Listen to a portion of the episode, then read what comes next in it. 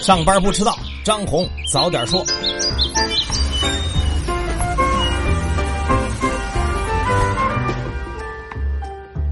各位听友早，今天是二月十一号星期一，欢迎收听今天的张红早点说。今天呢是大年初七，猪年的第一期节目，给大家拜年，恭喜各位，从今天开始上班了。我呢其实还在假期没上班呢，所以挺羡慕你们的。但是既然咱们约好了每个工作日都要见面，所以每天这个点我还会坚持为大家早点说。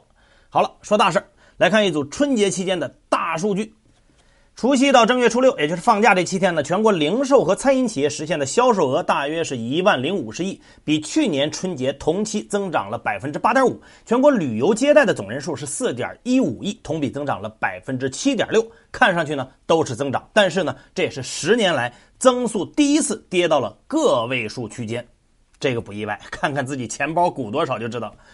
春节期间呢，进电影院一向是不少朋友的例行选择。猫眼电影数据显示，二零一九年春节档总票房已经超过了五十亿，其中领跑的是电影《流浪地球》。根据电影的官方微博消息呢，《流浪地球》的票房目前已经突破了二十亿。总的来看呢，春节期间电影票房较去年同期呢出现了增长，不过呢，观影人数却下降了。数据显示呢，春节前三天的观影人次和平均上座率和去年同期相比呢，都下降了大约百分之十三，可想而知。平均票价那是上涨了，这和今年春节档电影出现了大规模盗版问题呢不无关系。《流浪地球》的制片人呢甚至表示说，工作人员几乎全部的精力都用在了投诉和封堵盗版上。国家版权局呢昨天晚上也出来喊话回应说，经过多部门和权力人的联合行动，春节档院线电影的盗版传播已经得到了一定程度的遏制，对严重的侵权盗版分子会移交公安部门采取刑事手段予以严厉打击。所以知识产权问题不只是中美谈判用得上。说到中美谈判呢，备受关注的中美经贸磋商跨了个春节，又有了最新消息。三天之后，二月十四号到十五号，国务院副总理、中美全面经济对话的中方牵头人刘鹤将会在北京和美国贸易代表莱特希泽、财政部长姆努钦举行新一轮的中美经贸高级别磋商。双方会在之前华盛顿磋商的基础上，就共同关注的问题进一步深入讨论。美方的工作团队呢，在今天就会抵达北京。这年过完了，当初立下的九十天约定期限也快到了，就是三月一号嘛。双方正在紧锣密鼓的谈判和磋商。虽然眼见着已经立春了，不知道咱们迎接的是不是中美关系的春天。特朗普这边呢，金特会第二季官宣了。二月五号，特朗普在国情咨文的演讲里边确认了第二次金特会将会在越南举行。紧接着，二月八号，特朗普又在推特上宣布自己和朝鲜领导人金正恩定在了二月二十七号到二十八号举行会晤，地点呢定在越南首都河内，并且还表示呢，美方的朝鲜事务特别代表比根在朝鲜结束了富有成果的会谈，也和朝方就第二次金特会的日程等等达成了协议。特朗普说，他期待和金主席会面，并推进和平。特朗普呢，还在另外一条推特当中呢，表达了对金正恩的赞赏之意。他说呢，在金正恩的领导下，朝鲜将成为一个很棒的经济发动机。他还说呢，有些人可能会被他所惊讶，但是我不会，因为我已经很了解他了，并完全了解他的能力有多强。朝鲜将变成另外一种火箭，一个经济的火箭。不知道这金正恩和比根都谈了什么？经济的火箭这个信号呢，很重要。火箭飞得快点没关系，但是船还是要控制一下速度。据泰国媒体报道说，当地时间二月九号下午，一艘载有十名中国游客的快艇和另外一艘运油船在普吉岛海域相撞，事故呢造成了十名中国游客不同程度的受伤，包括八名大人和两名小孩，其中呢还有一人是重伤。目前呢，事故发生的原因呢还在调查当中。泰国中国游客快艇事故这几个词儿已经不是第一次一起出现了。或许大家的忘性呢都很好，提醒一下，就在半年前，同样是普吉岛的一次帆船事故当中，曾经有超过四十名中国游客遇难。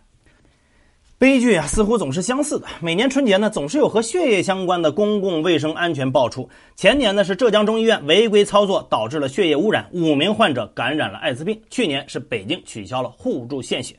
今年呢，二月五号大年初一当天，上海新兴医药被爆出，他们生产的一个批号免疫球蛋白发生了艾滋病抗体阳性。这个批号的签发数量呢，一共有一万两千两百二十六瓶。这批血液制品的污染情况是江西省疾控部门在检测的时候发现并且上报的。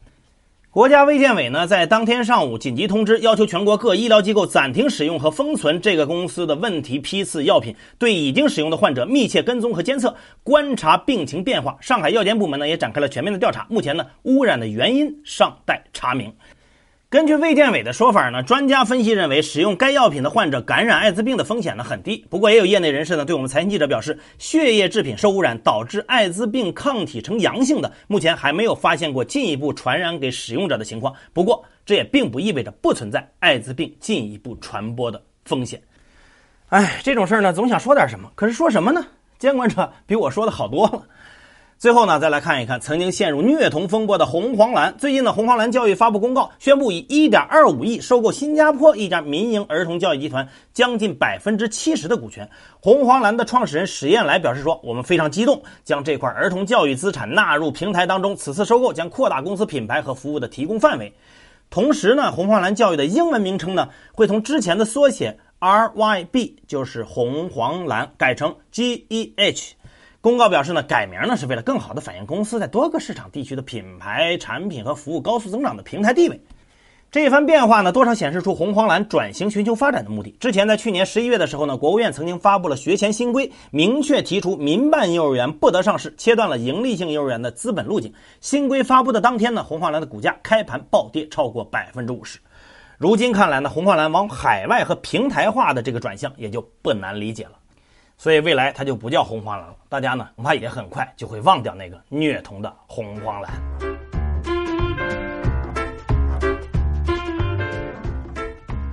好，接下来关注今天的财新说。前面说了，春节期间呢，电影《流浪地球》火热上映，其中呢，采用抽签方式放弃一半人类的这个情节呢，引来了不少人的争论。财新专栏作家黄文正和何亚福认为，科幻电影是社会对自身文明探索和思考的完美载体。这种情节呢，或许只是为了表现灾变对人类挑战的残酷。